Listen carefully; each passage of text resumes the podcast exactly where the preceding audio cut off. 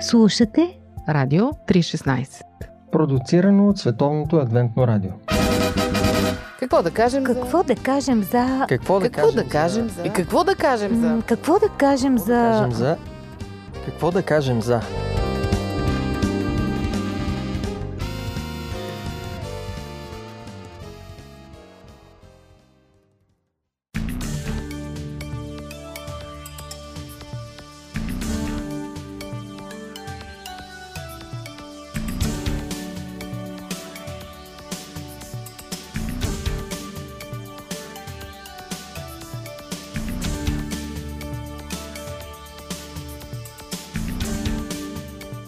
Здравейте, уважаеми слушатели!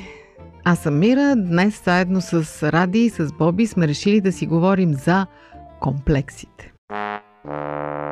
Думата комплекс значи много неща, но в психоанализата се свързва с така с нашите подсъзнателни желания, това, което ни тласка в поведението. Най-често си говорим за комплекс за малоценност. Той е основният комплекс като че ли. И не си признаваме, че имаме комплекси. Комплексар е обидна дума. На някой да му кажем, че си избива комплексите, също е обидно. Та, искам да си поговорим за това имаме ли, нямаме ли, може ли да нямаме, как ги създаваме и така нататък. Та, вие, комплекси, имате ли, признайте си? Само да кажа, че не ги създаваме, а така много се стараят да не ги създадат.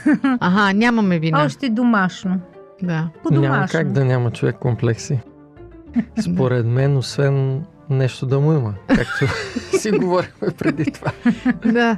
А всъщност комплексите идват от недостатъците ни. Осъзнаваш в един момент, че имаш недостатък или пък ти го внушават. Да, натрапват ти го. Най-често се случва при родителите, които са така по-агресивни към децата си. Ма те с добри намерения. Е, с възпитателни намерения, но това се внушава и детето остава с чувство за малоценност, защото мама и тати знаят най-добре и Аз след много години си имах комплекс, че съм грозна.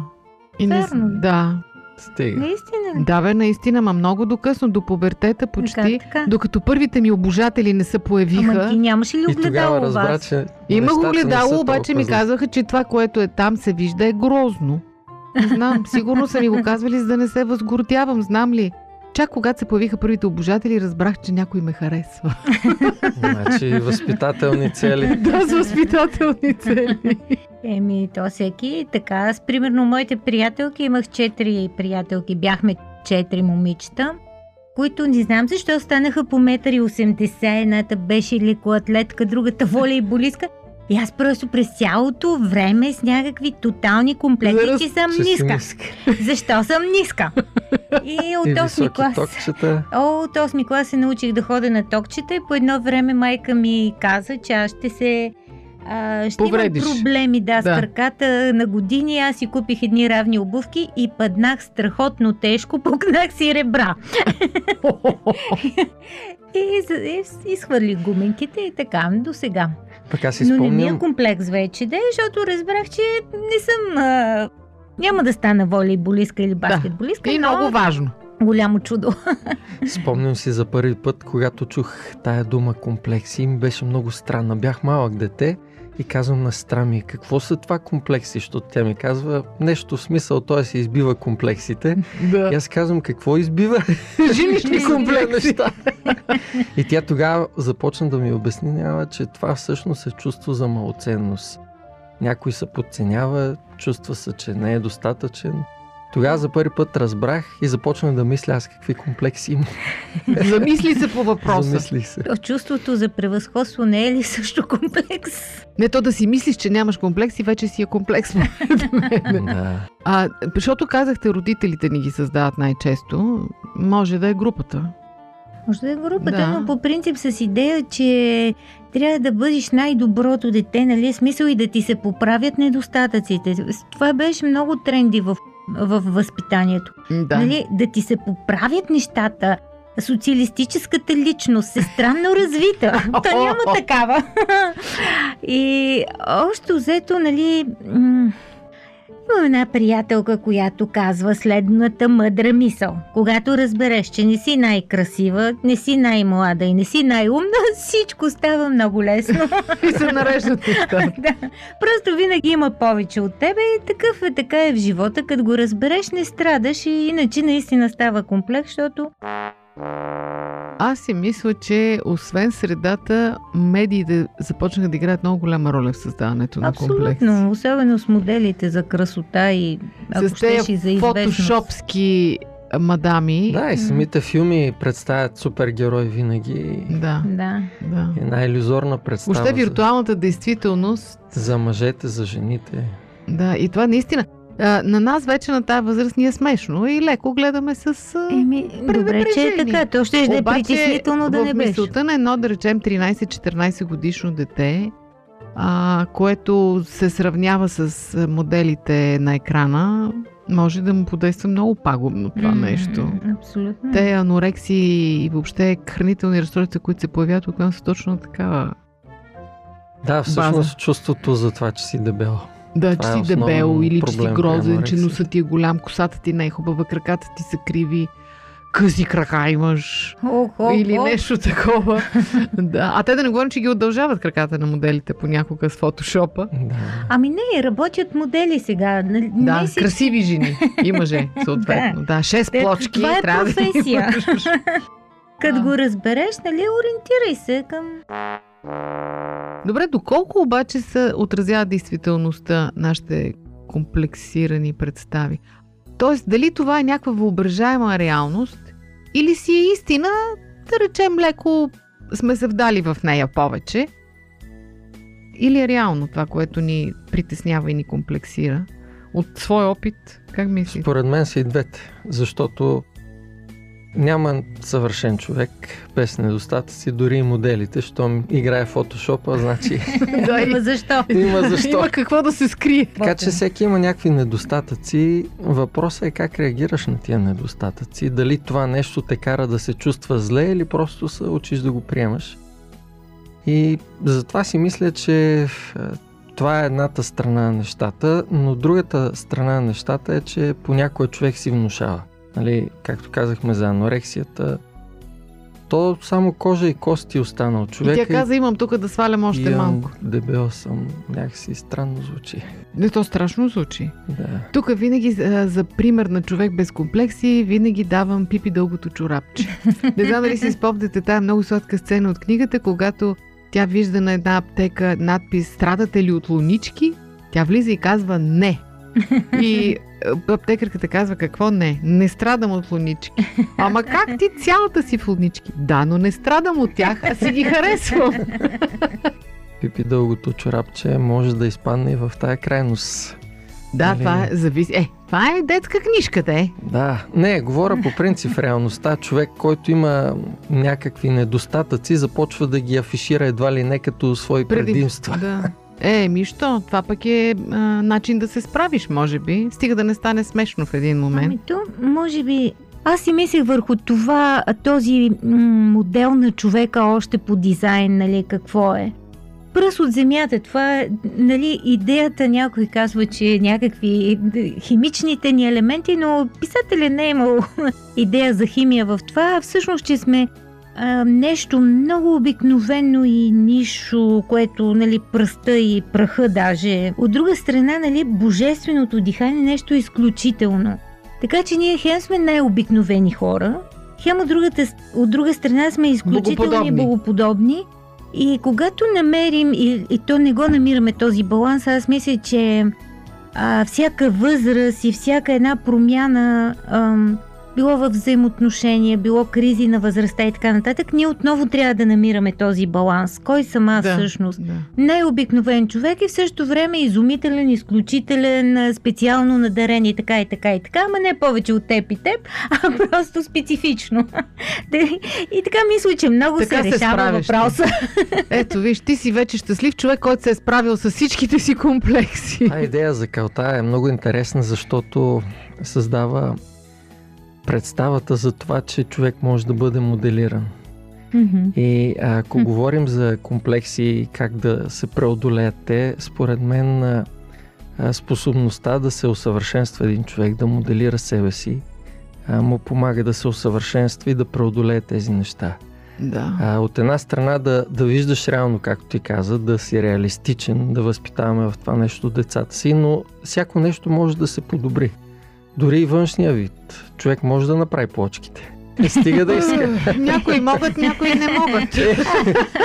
Значи не искат. да. Животът събран в едно интервю. Живот – джобен формат. Вие слушате Радио 316. Продуцирано от Световното адвентно радио. А вие създавали ли сте в няколко комплекс за нещо и после да сте се усетили? Аз със сестра ми, примерно, защото съм по-голяма и като цяло съм от хората, които лесно вадят аргументи, после мога да мина на обратна позиция. Всъщност го правих с нея, тя като по-малка ми е казвала, че е било много гадно, понеже като спорим нещо, аз изваждам пет аргумента, те може би не са били много стройни, но за нея са били страхотно. Тя отива в другата стая, мисли, мисли, мисли, мисли, измисля нещо и се вижда, че ще ме съсипе, идва, казва го и аз вада още пет. Е, това е гадно сега. много гадно. Аз на децата си съм разликата. създавала, без да искам. Може би не много страшни, обаче някак си успявах да им, особено на малки, успявах да му внуша, че от него човек няма да стане. Ама и ти. Ама това е сигурно периоди, моменти, Да, да, в определени периоди, но, но усещах, че те а, ми вярват. Нали, това е гадното, Мгм. че ти вярват. А, после създавала съм комплекси без да искам, да, обаче сега съм се чувствала гадно, а, точно както ти казваш, като залее хората с приказки. Защото аз наистина голяма уста и като я отворя и направо мога да отдавя човека от среща и той млъкне и не сме да се обади след това. и след това ми става много гадно. То, това е като наказателна акция направо. Ама не така, ти оставаш, човека окажа си мисли, че той не може да говори едва ли не, като му отвориш едно не, ти такова на среща. го караш да си мислиш, че той е тъп, а ти си умна, нали? Е, това е много отвратително, да, защото то просто не отговаря на действителността. И аз си мисля за сина ми дали не му създавам някой път комплекси. С добри намерения. с добри намерения, Да. с възпитателни цели. Но това, което се опитвам и се старая не само при него и при други хора е да а, осъзнавайки, че когато ме е потискал някой мой недостатък или ня... нещо, което имам като проблем, Ага, и в ми него е да било... го няма. Не, да. не, винаги ми е било м- хубаво, когато някой ме насърчава, когато някой ми М, а, ме оценява, Кажи, че това браво, не е чак такъв се. сериозен проблем.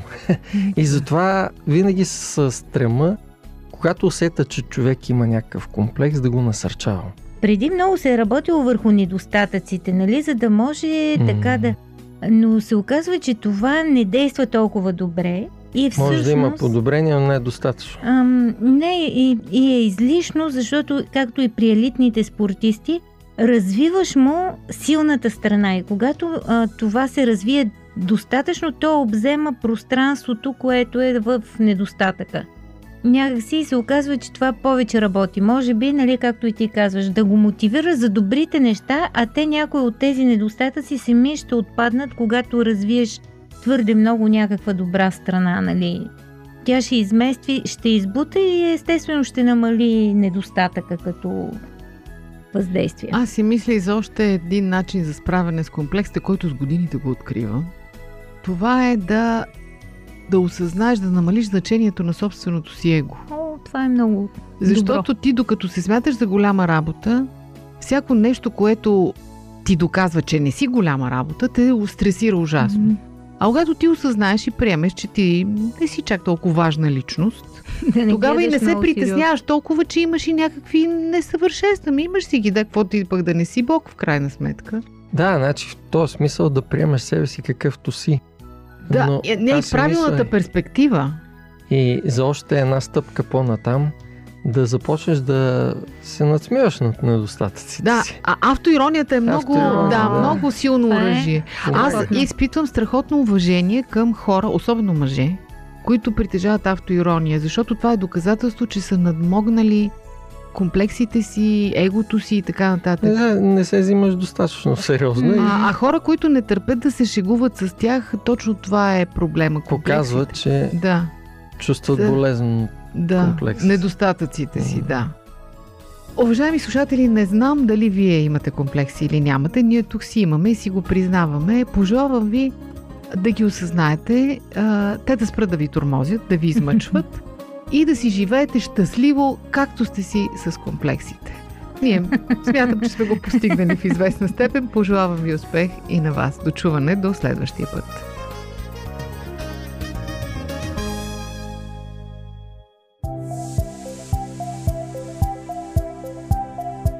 Слушате Радио 316. Продуцирано от Световното адвентно радио. сайт 3-16.bg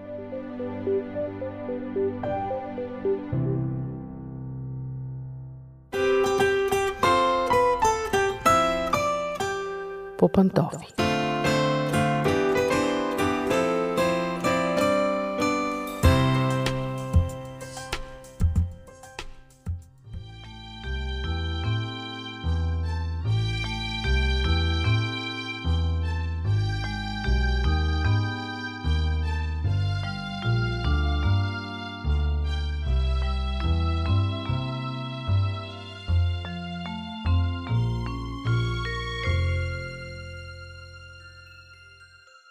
Здравейте, уважаеми слушатели! Аз съм Мира. Започва нашето семейно предаване. Днес по пантофи ще си поприказваме за това как да спорим вкъщи. Способността да спорим правилно, спокойно, рационално е, бих казала, едно голямо изкуство. Някога древните са се учили как да спорят, как да оборват опоненти. В престижните университети и колежи по света има класове по дебати – Изобщо това е наистина изкуство, което се оказва, че е изключително необходимо и у дома. Защото една огромна част от нашето време в къщи преминава в спорове. Съжалявам, но е така.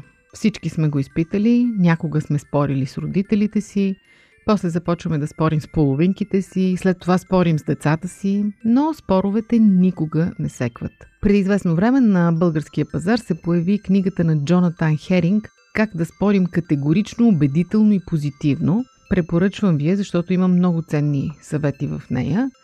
Та, Джонатан Херинг е синтезирал 10 златни правила на спора. Той говори за споренето по принцип, но на мен ми се иска днес тези правила малко или много да ги приложим към семейните си спорове, ще ни бъде полезно. И така Джонатан Херин казва, правило номер едно е бъдете подготвени.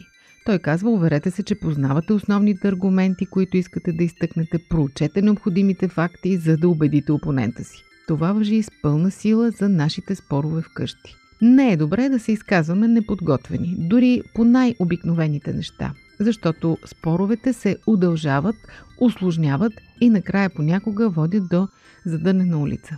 Тоест, ако искаме да оспорим мнението на половинката си, дали примерно нещо е полезно или вредно да се яде, нека първо да си научим урок.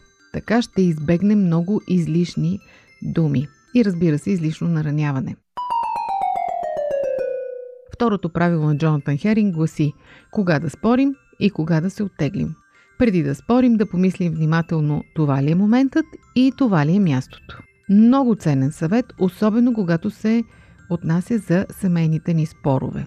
Защото, уважаеми господа, ако вашата половинка се е прибрала изнервена от работа, шефовете се е досали, пукнала е гума на колата на връщане, детето е донесло двойка вкъщи, не е моментът да й съобщите, че искате да ходите за риба и да проведете спора по въпроса най-много да се обидите, да чуете незаслужени упреци и съответно вие да опрекнете незаслужено. Тоест, отложете за по-подходящ и по-правилен момент. Така ще си спестите много неприятности. Трето правило на Джонтън Херинг е какво казвате и как го казвате. Тоест, отделете време, за да помислите как да изложите аргументите си. Тук естествено говорим за език на тялото, за подбор на думи, за начин на говорене, за тон. Това не е лесно. Може би ще кажете как да репетирам такива неща, като не знам на къде ще се развие спора. Но ако вие сте инициаторът на някакъв разговор и очаквате да има съпротива, Непременно си помислете. Непременно се въздържите от остър тон. Внимавайте как излагате нещо. Внимавайте с забранените думи винаги и никога, за да може да си спестите отново много стрес и изхъбени неврони. Четвъртото правило на Джонатан Херинг е слушайте и пак слушайте. Това е безценно. Винаги бъдете много внимателни да слушате какво казва другият. Дори наблюдавайте езика на тялото му, внимавайте дори с паузите му. Защото обикновено, как протича един спор, докато другият излага разгорещено аргументите си, ние почти не го слушаме, а намисляме своите контраргументи. Пропускаме. Пропускаме, защото ако го слушаме внимателно, може изобщо да не се наложи да излагаме контраргументи. Може изведнъж да се окаже, че ние всъщност говорим за едно и също нещо. Или пък да разберем, че той говори поради емоционално нараняване, а не защото мисли точно така по въпроса. С други думи, слушайте, казва Херинг. Следващото правило на Херинг е отговаряйте блестящо на аргументите. Тоест, след като сме слушали внимателно, да се замислим какво би въздействало на другия като аргумент. Примерно, скъпи дами, вие искате да убедите половинката си да се съгласи да отпуснете от семейния бюджет пари за нова рокля. Ако му изтъкнете аргумент, тя е в модния цвят на сезона, защото е в прасковено или горчичено или динено или какъвто щете друг цвят, на него това ще му прозвучи като храна и изобщо няма да го убедите.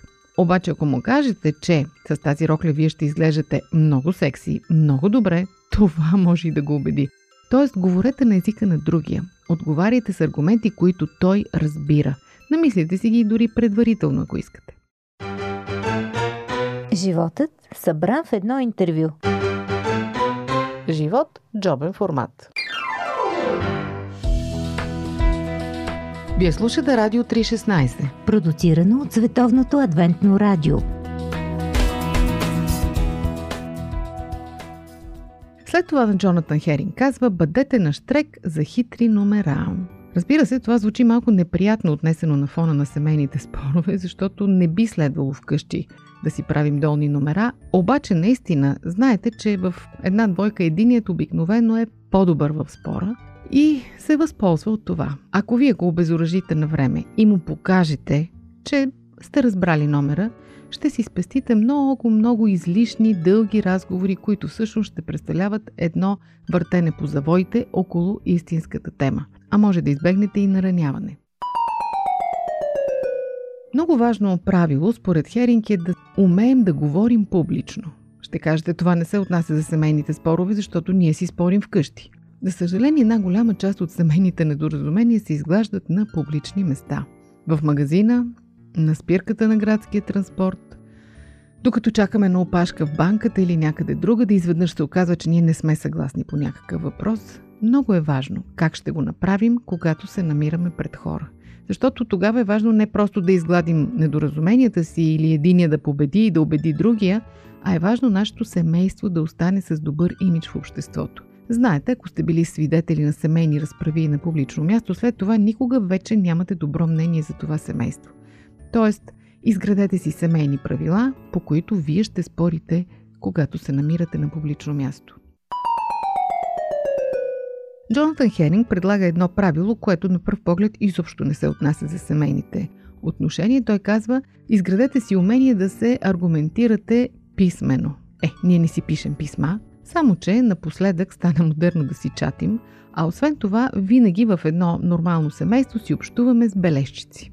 Знаете как си ги оставяме на масата в кухнята, на вратата на хладилника или някъде другаде, където другият ще ги намери. Много е важно тези малки бележчици или малки съобщения в чата да бъдат написани мило и приятно. Съответно, ясни, за да не предизвикват недоразумения, кратки и да изглеждат симпатични. По този начин вие може да обезоръжите един спор още в самото начало. Когато кажете на половинката да знаеш, че днес ще закъснея и нарисувате едно сладко сърчице, обезоръжавате желанието му да спори с вас и да ви казва, че това ви е поредното закъснение и вече не ви се полага. Джонатан Херинг казва още Научете се да излизате от безисходни положения. На всеки от вас се е случвало особено вкъщи, спорът да стигне до задънена улица. Просто всеки си държи на неговото мнение и никой не отстъпва. Това е обикновено последната фаза преди разразяването на истинската война. Ако в този момент вие бъдете креативни и намерите изход от безисходицата, ще си спестите много. Как да стане това? Може би просто внезапно разглеждате въпроса от друг ъгъл. Или пък пускате шега. Или пък предлагате компромис. Изобщо, винаги търсете задни вратички. Винаги е по-добре да отстъпите, да направите компромис, дори който не ви удовлетворява напълно, отколкото да обявите война, да изровите томахавката и съответно след това да събирате жертвите. И накрая, последното бих казала златно правило на Херинг е поддържайте отношенията. Тоест, спомнете си защо сте започнали спора, спомнете си с кого спорите и какво искате да постигнете. Много често ние спорим просто защото сме в лошо настроение, а не защото непременно искаме да постигнем нещо. Много пъти спорим, за да унижим другия и да му покажем, че изобщо не ги умее тези неща, или пък да го притесним, или пък да го едосаме. Не, ние първо трябва да поддържаме хубави отношения вкъщи. Да знаем, че държим един на друг, да си го показваме, че държим един на друг. Другият винаги да бъде сигурен в нашите чувства и в нашата добронамереност.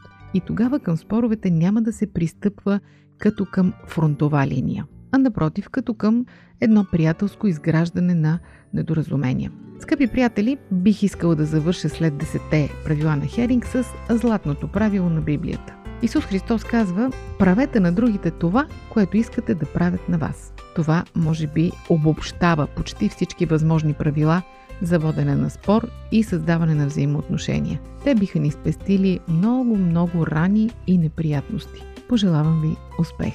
Дочуване от мен до следващия път!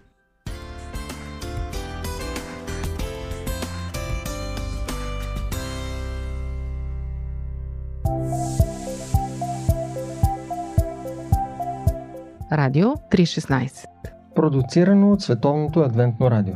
Сайт 3-16.bg